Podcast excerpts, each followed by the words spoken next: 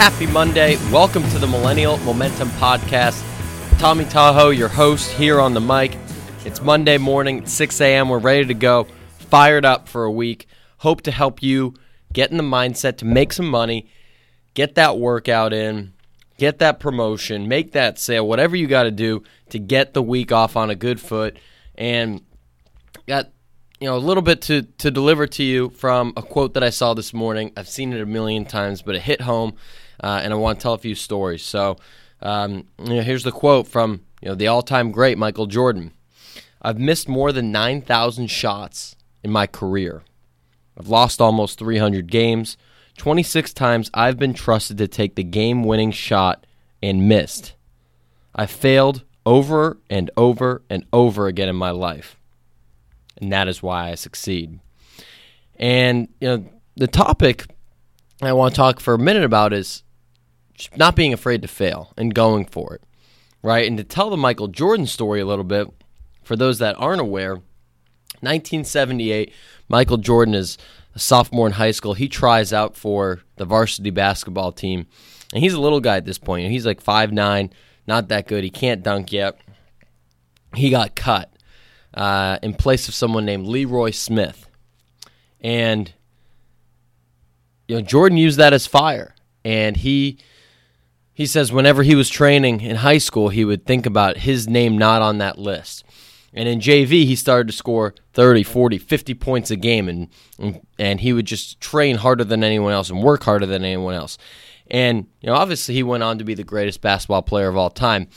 But he, what you don't know about that story is that when we met Bill Cartwright, who was one of his teammates for the Bulls, he won five of Jordan's six championships with him. Jordan had that chip on his shoulder till the day that he left the court. When they had to give fake names to stay at hotels because the Bulls were so popular. Jordan's fake name that he gave was Leroy Smith. This is like 20 years after he got cut in high school. He still didn't let it go. He did not let that failure define him. In fact, he used that to push him harder and harder and harder for the rest of his life. Even when he got inducted into the Hall of Fame, he invited Leroy Smith there so he could call him out in front of the entire audience maybe a little overboard, possibly a bit arrogant, but he used that fire to push him forward. And that got me thinking about, you know, what other stories of persistence and getting over failure were there. And there's one other one that I wanted to call out, and it's the late, great Walt Disney. And we all know about Disney now. We know about Disney World. We know uh, the masterpieces that he created. But you know what you don't know is that he grew up in Kansas City, very poor family, and he was the fourth of five children. Two of his brother, older brothers ran away when he was only four years old. And when he got to the age, he was age 16, and you have to be 18 to join the military. He lied about his age to get into the military, got into war. Once the war was over, he came back to Kansas City and started working at an art studio. He and his coworker decided the art studio was not for them. They wanted to open up their own studio in Kansas City. Um, it's called the Laugh-O-Gram. It went bankrupt. He could have said, maybe I'll go back to another studio. Maybe I'll try doing something else. No, he wanted to continue with his passion of art. And he then went to uh, California, went to Hollywood, and he worked on an animated series called Oswald the Lucky Rabbit. And he said, This is it. This is my big break. Oswald the Lucky Rabbit. This is going to change the world. It was distributed by Universal Pictures, it became really popular. And then, as the series went on of Oswald the Lucky Rabbit, essentially his client took the rights away from him to that. So it became very popular. Walt Disney lost the rights to his creation of Oswald the Lucky Rabbit. Again, his back is up against the wall. He's losing money.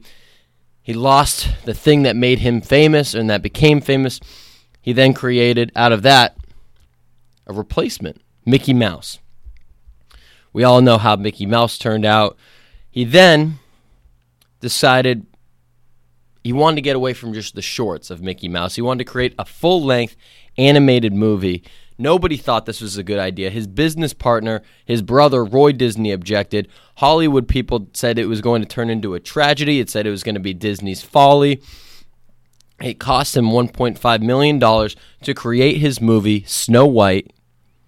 And Time Magazine then named it an authentic masterpiece. It, it summed over $8 million, which is hundreds of millions in today's world. It also led to him getting 22 Academy Awards, and he was nominated 59 times at the Academy Awards. Those are still records that have yet to be broken because he went against the grain. He did not take that failure. And then he said, mm, I want to keep pushing it. His art studio actually almost folded during the next war in the 50 in the 40s. And it was not until uh, he created Cinderella in the 50s that his studio recovered. So he went bankrupt again. It recovered. Uh, and then, you know, as we all know, he actually, you know, created the theme park, the Disney theme park, that has changed the face of the vacation industry and the resort. And it's still the most visited vacation destination resort anywhere in the world. More than two and a half times the population of Florida goes there every year. 52 million people go to Disney World every single year.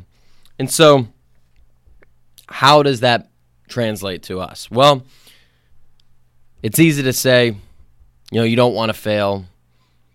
But sometimes you got to go through those really tough times and you got to try something new. You have to go up to that girl or guy at the bar and have them roll their eyes at you and go back to Instagram. You have to pick up that phone and make that cold call and get hung up on.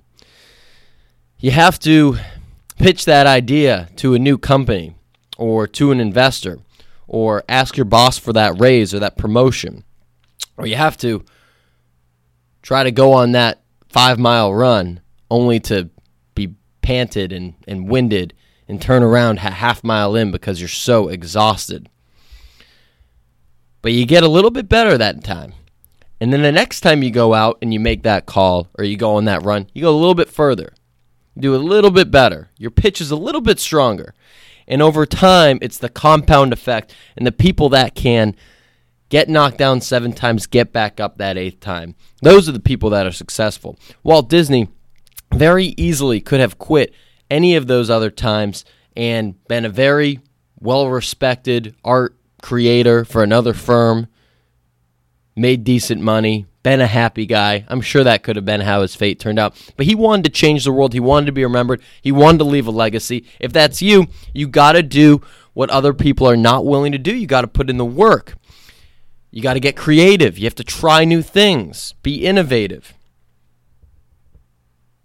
And whether that's in sales, whether that's in business, whether that's in your health, relationships, anything, You've got to put in the work. You cannot take failure as the last result. As Og Mandino once said, failure will never overcome me if my persistence to succeed is strong enough. Have a great Monday. Let's get after it. Last week of July, let's make it the best week of our entire lives. Out.